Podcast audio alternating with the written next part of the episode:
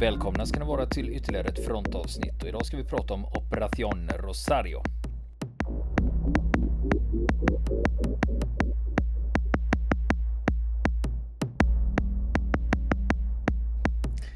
Ja du Niklas, nu är vi tillbaka på Falklandsöarna igen. Ja, det var ett tag sedan var det. Det har gått alldeles för lång tid tills...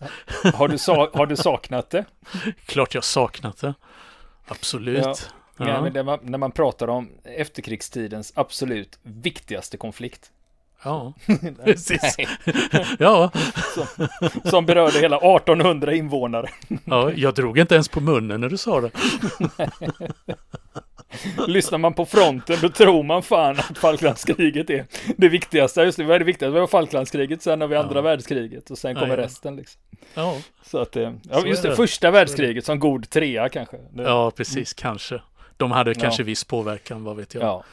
Vi har, det är ju så, vi har ju kört flera avsnitt om Falklandskriget. Och så, men så kom jag på det, herregud, vi har ju inte berättat så mycket om in, själva invasionen, hur den gick till va? Nej, just vi har det. Ju, vi har ju, jag har i och för sig intervjuat han, den brittiske författaren Ricky Phillips. Mm. Eh, om, om hans bok och pratat lite om det och rekommenderat den boken. Men vi har aldrig liksom gått igenom eh, vad fan var det som hände egentligen. Vi har Hur liksom... det började? Nej, nej just det. Det har, vi, det har vi ju inte gjort.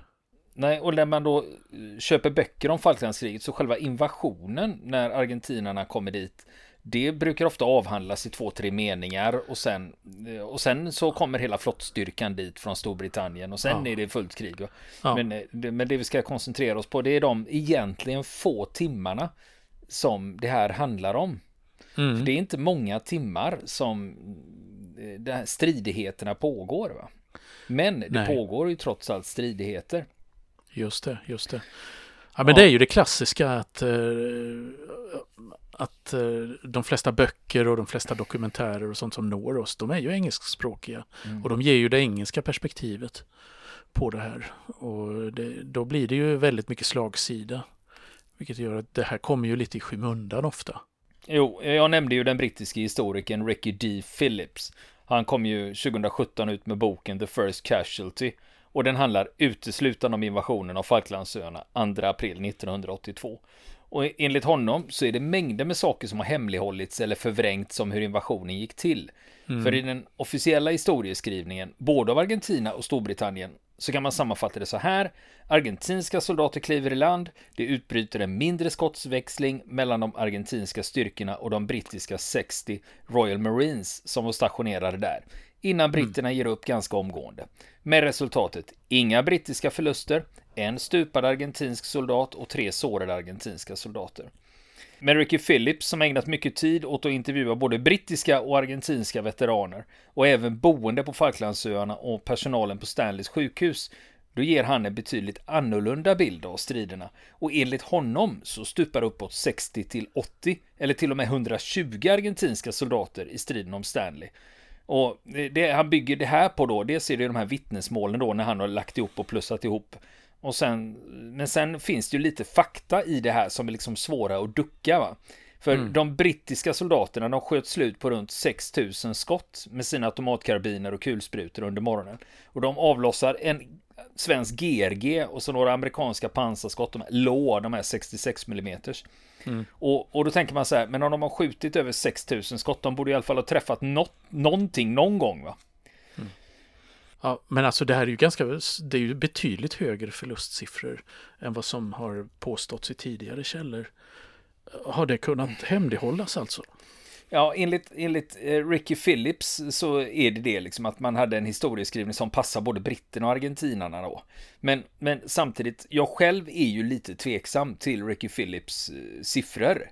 Och det beror mm. ju på att jag tycker det verkar som att han, han, har så, han vill skriva upp siffrorna. Va? Att han vill gärna komma med en omvälvande ny historieskrivning som ställer allting i ett nytt ljus. Ungefär som, det kom, det, han har ju liknat det här det finns ju en bok om Shadowville. När ja. irländska soldater som gav upp då under, det är ju Kongokrisen, det finns ju en film också som Just handlar det. om det här. Och då kom det en bok om det och då fick de eh, soldaterna i det här irländska kompaniet upprättelse igen då liksom. Mm. Och liksom att ni var inte fegisar som gav upp till katangeserna utan eh, ni, ni gjorde rätt va. Och hans förhoppning är ju också att den här, hans bok ska ha samma effekt det vill säga de här 60 Royal Marines som var på Falklandsöarna, att de ska få upprättelse.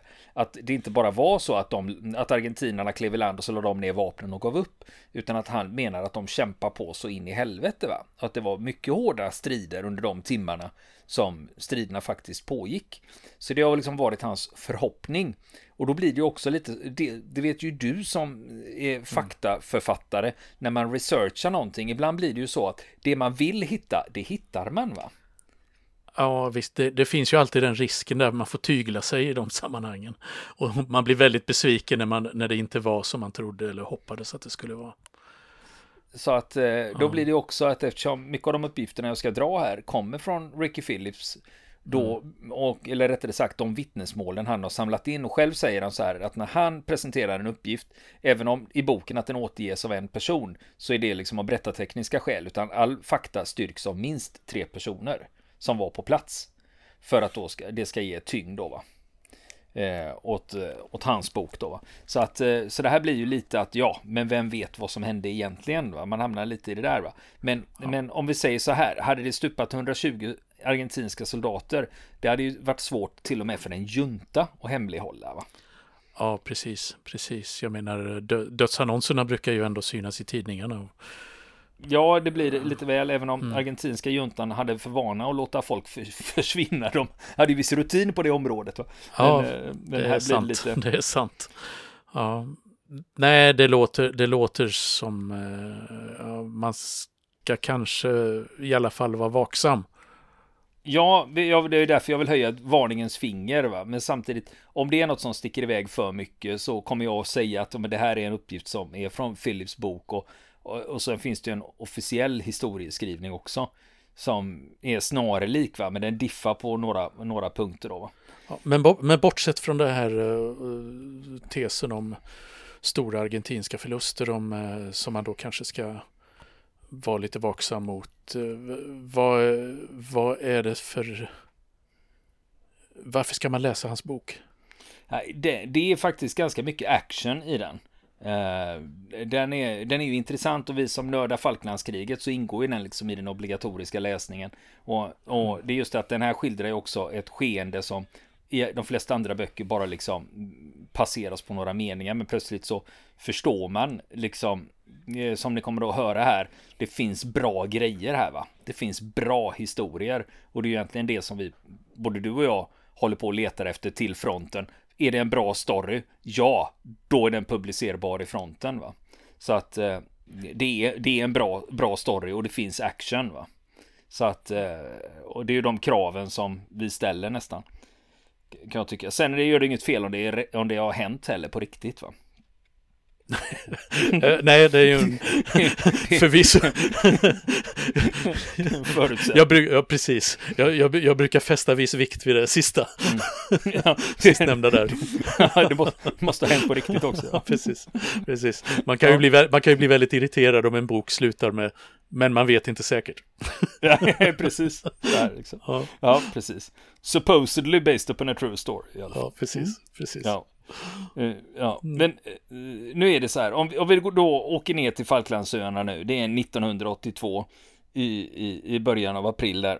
Jag, jag, kommer inte att dra bakgrunden, ni vet ju om det här att på 1800-talet så kom britterna dit, tog över eh, Falklandsöarna från Argentina och sen sket folk i det i stort sett i 150 år innan då Galtieri som eh, ledde i Argentina kom på det här. Vad fan, om vi invaderar Falklandsöarna så kan vi ju liksom, kanske vi kan ena nationen med ett krig va? Så att vi liksom, nationalistiska känslor och sådär. Precis. Det här, slog går, ju går det, inte, och... går det inte med idrott så kan vi testa med krig. Ja, ja precis. Ja, precis. Så det var ju det som var själva idén då va? Och britterna hade ju faktiskt lite sopigt eh, när det gällde underrättelser. Eh, när det gällde att de inte, de blev lite tagna på sängen och det kan man ju tycka är lite pinsamt också. Ja, just det. Underrättelsetjänsternas ständiga dilemma. Mm. Där.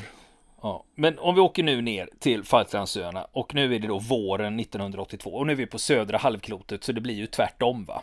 Ja, eh, att eh, de har ju vinter när vi har sommar och sommar och vinter och sådär så det är ju tvärtom mm. va. Och eh, det var så, vad fanns det egentligen på Falklandsöarna i militärt hänseende? Det fanns ju 1800 invånare. Och sen var det också 40 brittiska Royal Marine Commandos som var stationerade där. Eh, mm. och, då, och så hade de var det ett år och sen var det avlösning på våren då. Eh, och det var de som ansvarade, det var den militära närvaron. Ja. Och, sen, och, och, ett par, tre brigader med fiskmåsar misstänker jag. Ja, precis. Och lite pingviner och grejer ja, också. Och sen har man ju också eh, hemvärnet då. Falkland Island Defense Force. Och de är eh, ett kompani, 120 man, eh, när de är mm. full styrka. Då. Så mm. totalt, så teoretiskt sett så har man ju då 160 soldater eh, att tillgå ifall det skulle hända någonting då. Storslaget. Ja, men eh, det, det, har inte hänt något. Så, Nej, precis. sitta där nere på några vindpinade öar med några fåraherdar. Ja. ja, då är ju 160 man fullt tillräckligt när inget händer. När inget händer, ja, precis. Ja, eh, och, eh, men just vid den här tidpunkten då i april, det är då det är dags för avlösning. Då ska de här 40 bytas ut mot 40 nya. Och nu är det ju så att många väljer att göra sin tjänstgöring där eh, gång på gång liksom eh, löpande för flera har skaffat, det är några som har skaffat familj eller flickvänner och sådana grejer och gärna se där. Jag tycker det är trevligt att vara det för det är ju också lite, de har lite extra ersättning när de är utkommenderade på sådana här uppdrag då. Och, eh, men det händer ju inte så mycket där utan de brukar ju för det mesta och de åker ut och skjuter ganska mycket faktiskt för de har ju ganska stora ytor att tillgå. Så sådana grejer kan de hålla på med då. Men mm. vi har alltså totalt är det 60 marinkårssoldater just nu och eh, två befäl också samtidigt. Eh, och de här, jag kommer att kalla de här för, Royal, jag säger inte Royal Marines utan jag kallar dem för marinkårssoldater istället. Eh, och, ja. och det här för att bli Royal Marine, då måste du ha klarat av utbildningen i Lympston. Mm. Alltså Royal Marines Commando Training Center som ligger nere i södra England. Och vill ni se hur det går till så finns det en dokumentärserie som heter Commando. Uh, Commando on the Frontline tror jag den heter. Där man får följa brittiska uh, rekryter när de då ska gå igenom den här utbildningen. Det är ganska underhållande att se. Och eh, de, de här marinkårssoldaterna kunde ju då tjänstgöra, då var det stationering på Falklandsöarna under ett år. Och, men nu var det ju så här att det fanns ju knappt något uteliv utom några enstaka pubbar och det fanns ju inte så mycket att göra. Och själva eh, staden eller orten Stanley, där bodde det 1200 invånare. Och, och så bodde det ju 600 till då utlokaliserade runt om på öarna. Men eftersom det inte fanns så mycket att göra så var det många som såg det som en chans att spara, in, spara ihop pengar. Va? För mat och husrum fick de ju, så vad fan ska du göra av lönen på då? va? Mm. Ja, det är bra fråga. Ja, och så det, även om det inte var någon fientlig miljö där liksom och hotfullt och sådär. De har sagt att den största fienden det var tristessen. Och eh, de har några baracker som de bor i som heter Muddy Brook och det ligger i utkanten av Stanley och det är på västra sidan. Och sen var det även då vissa av soldaterna då, till exempel de som hade familj och flickvänner och sånt. De bodde utanför basen då, då bodde de inne i Stanley istället. Och de här, när, de är normal, när det är normalt då så är det 40 Royal Marines då. Och då har de delat in sig i tre grupper och då går de efter ett rullande schema. En grupp var ute på patruller på öarna, en skötte bevakning och underhåll och en grupp var ledig. Och, och eh, men ändå var ju det här att eh, det var ändå ganska unga, rastlösa, vältränade killar med för mycket fritid. Det gjorde att det blev mycket fylla, springa efter tjejer och onani. Okej, ja. ja. Och, och, en av de här soldaterna som var där nere var, var stationerad där, han sa så här mm. att hade man låst in oss i ett rum med världsmästarna i runkning så hade ändå en av oss klivit ut ur rummet med pokalen i näven. Okay. Då, då, då har man tråkigt. ja. Men eftersom det fanns gott om fritid då, så det var många som började skaffa hobbys eller specialintressen som de läste mycket om. Och flera blev intresserade av djur och natur när de var där nere, för det är ju lite unikt eh, djurliv ja, där visst. på öarna då. Ja, just det. Och utöver dem jag har berättat om här då, så har dessutom flottan, British Navy, de har tio man på plats. Eh, de kommer från forskningsfartyget HMS Endurance och för tillfället så låg den i Stanleys hamn. Och det som HMS Endurance höll på med, det var att kartlägga strömmar och havsdjup. Men de som var ombord på den här båten, även om de tillhörde Royal Navy, så de var hydrografer, chaufförer, kockar och sjömän. De var inte utbildade för strid eller vapenutbildade i någon särskild omfattning då. Så det är så eh, grundförutsättningarna ser ut här då. Mm. Och, men nu handlar, nu handlar det här om att redan den 31 mars då får de underrättelser om att en argentinsk invasion kan vara förestående. Eh, och man har ju redan kollat och funderat lite över, men om det skulle bli en landstigning här, eh, för, för det var så Argentina hade ju faktiskt skramlat med vapen tidigare och eh, hotat med det här va, att invadera Falklandsöarna, så att själva idén existerar eh, sedan länge va. Så det är inte något ja, man kom det. på dagen innan va, utan det är något man har kört med mm. då va. Utan de har ju funderat då, men om det kommer en argentinsk invasion, vad kliver de i land då va? Och då 31 mars, eh, då är det ju så att en liten grupp skickas till en fyr norr om Stanley för att spana av havet. För man vet att mest troliga, men det finns två stränder på norra sidan av öarna som är troligast då va. Men sen den första april, då kommer väldigt tydliga underrättelser om att argentinska flottan är på väg och att det är invasion på gång. Och då får de samla ihop all tillgänglig personal och plocka fram sina planer. Hur ska vi lösa det här och ha ett invasionsförsvar? Just det. Och, och de vet ju om det här att vi är 40 man i normalfallet. I det här fallet är vi 60 plus 120 med hemvärnet och 10 från flottan. Men vi vet ju om det att kommer det en storskalig invasion, då kan vi inte stå emot den. Men säg att argentinarna försöker sätta i land en mindre grupp bara för att knalla in i Stanley för att sätta upp en argentinsk flagga och säga nu är det våra öar. Den har man möjlighet att slå tillbaka.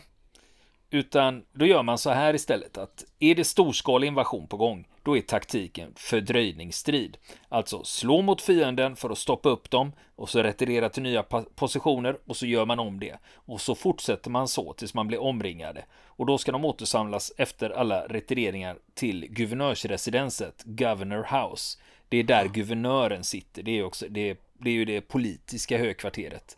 Så ja, Moody Brooks är det militära högkvarteret och medan Governor House, där bor guvernören. Och då undrar man ju så här att när man vet om att det är en storskalig invasion på gång och varför ger man inte bara upp då? Det är bara att lägga ner vapnen och, och sitta där med en kopp te när argentinarna eh, kommer med sina eh, kommer med sina pansarbilar och allting. Jo, så här var det. Det fanns fyra anledningar. Dels skulle man fördröja fienden så att en diplomatisk lösning skulle hinna komma på plats innan de tagit över öarna. Eller att USA eller FN skulle gripa in. Mm. Och sen finns det en annan idé också. Och det är att om man på så kort tid som möjligt tillfogar fienden så mycket förluster, alltså döda så många som möjligt. För då kan inte argentinarna hävda att det var ett fredligt övertagande och att de togs emot med öppna armar. Och om man gör så, då skulle det här också kunna leda till ett vapenstillestånd och förhandlingar. Sen fanns det ytterligare ett skäl. Eh, och det var att de var uppriktigt rädda för att bli avrättade eller bara försvinna. Och det var ju så att Argentina hade ju dåligt rykte när det gällde just försvinnanden. Så de slogs för att överleva. Och flera av de här soldaterna hade ju dessutom familjer eller kände en lojalitet gentemot öborna och att de ska försvara dem. Vi är ju ändå brittiska soldater, vi är till och med Royal Marines och vi är här. Det är klart som fan att vi ska försvara dem, även om vi inte har oddsen på vår sida. Och sen finns det ytterligare en anledning då, den sista, eh, som faktiskt i det här fallet blir ganska viktig. Och det är att de har ett rykte och ett arv att leva upp till. Royal Marine Commandos. De ska ju vara stenhårda stridsmaskiner som klarar allt. Och nu när det blir allvar, då handlar det om att lämna ett avtryck i historien och faktiskt göra det man har skrivit på för.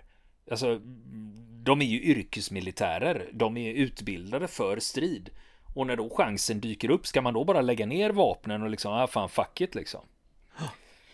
Men nu är det första april, dagen innan invasionen. Och då samlar man samtliga. Eh, och när officeren då, Mike Norman, dyker upp för att ge order om samling på grund av en förestående invasion, då svarar några April, april, vi vet att det är första april idag. Så att, och sen får han ju då övertyga dem att nej, det är faktiskt allvar det här va. Det här är, det här är eh, riktiga underrättelser, det är, det är en invasion på gång här va. Den högste militära befälhavaren på öarna, det är major Mike Norman. Han är ju chef för Marine Command, eh, för eh, Royal Marines där. Och sen högste civile befälhavare är guvernören Rex Hunt. Och han är en erfaren diplomat från Yorkshire och öborna gillar honom. Och han kommer väldigt bra överens med dem. Han är populär va. Men sen har vi ett annat problem här. Jag sa ju att det är avlösning på gång här. Så det är 60 marinkårssoldater där va. Det är 40 från det gamla och 20 från det nya på plats. Men beväpningen de har där, det är för 40 stycken marinkårssoldater, så de är underbeväpnade. Så eh, hur fan ska vi göra? Jo, de här 20 nya, de får använda hemvärnets utrustning. För standardbeväpningen, det var varsin SLR.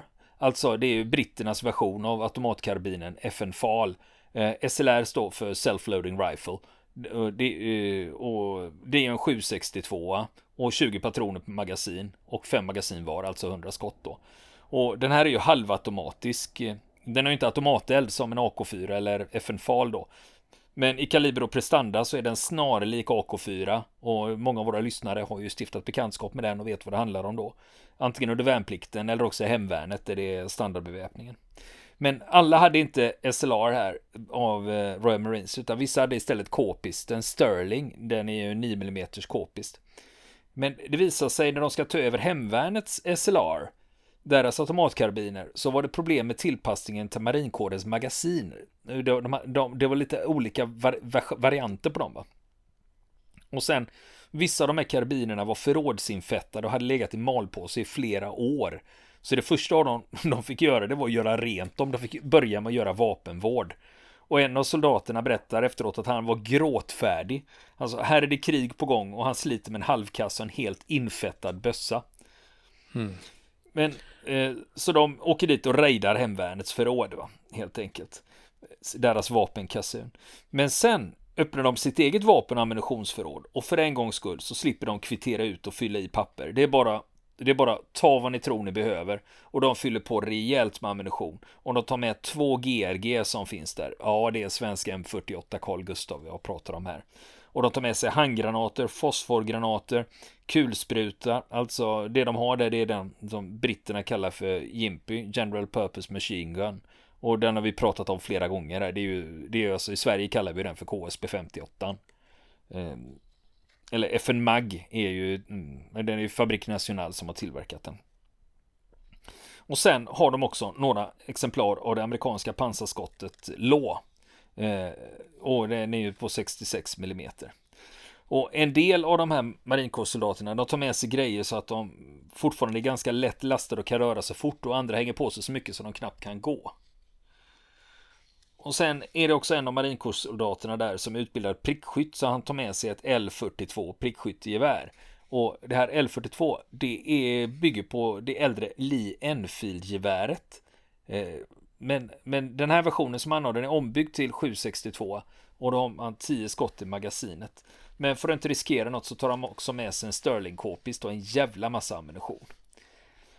Men de har också en granatkastare på 60 mm. Men problemet är att det är en spricka i den, och så man kan inte använda den.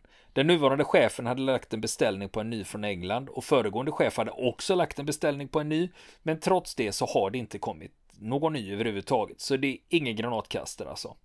Eh, men så hade man också tio män från flottan med sig här. De fick varsin kopist och eh, fem minuters lektion i hur en kopist fungerar. Och så började börjar de fundera över det där. De ska trots allt försöka stoppa en landstigning här. Va? Det är det de har att kriga mot. Så de tänkte, fan hur har vi det med taggtråd? Vi kanske kan använda oss av taggtråd för att, för att kanske störa eller i alla fall sinka landstigningen. Men det visar sig att de har 50 meter.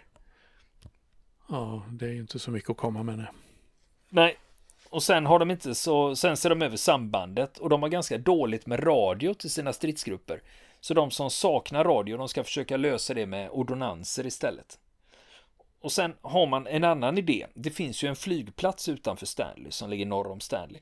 Man funderar på att spränga hål i startbanan på flygplatsen så att argentinarna inte ska kunna eh, använda det för eh, landsättningar.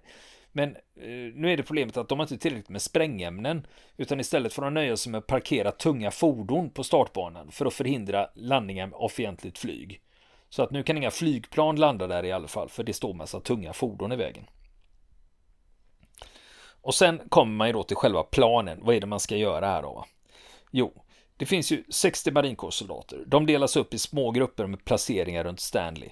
Och den troligaste landstigningsstranden, den ligger norr om flygplatsen. Och eh, den i sin tur ligger på en halvö norr om Stanley. Så där uppe vid landstigningsstranden, där placerar man två soldater med en kulspruta. Och deras order är att om fienden dyker upp, då ska de avlossa 200 skott mot fienden, rycka bakåt, ta sig över ett vattendrag med kanoter och sen upp på två motorcyklar och rycka bakåt till nya ställningar. Men ena kanoten saknar paddel och den andra roder, så det fick eh, bara bli motorcykel. Men de tog med sig 800 skott. Eh, och sen hade de ändå bara hittat en pipa till den här kulsprutan, så de hade ingen möjlighet att byta. Men de har också med sig Claymore-minor att sätta upp på stränderna.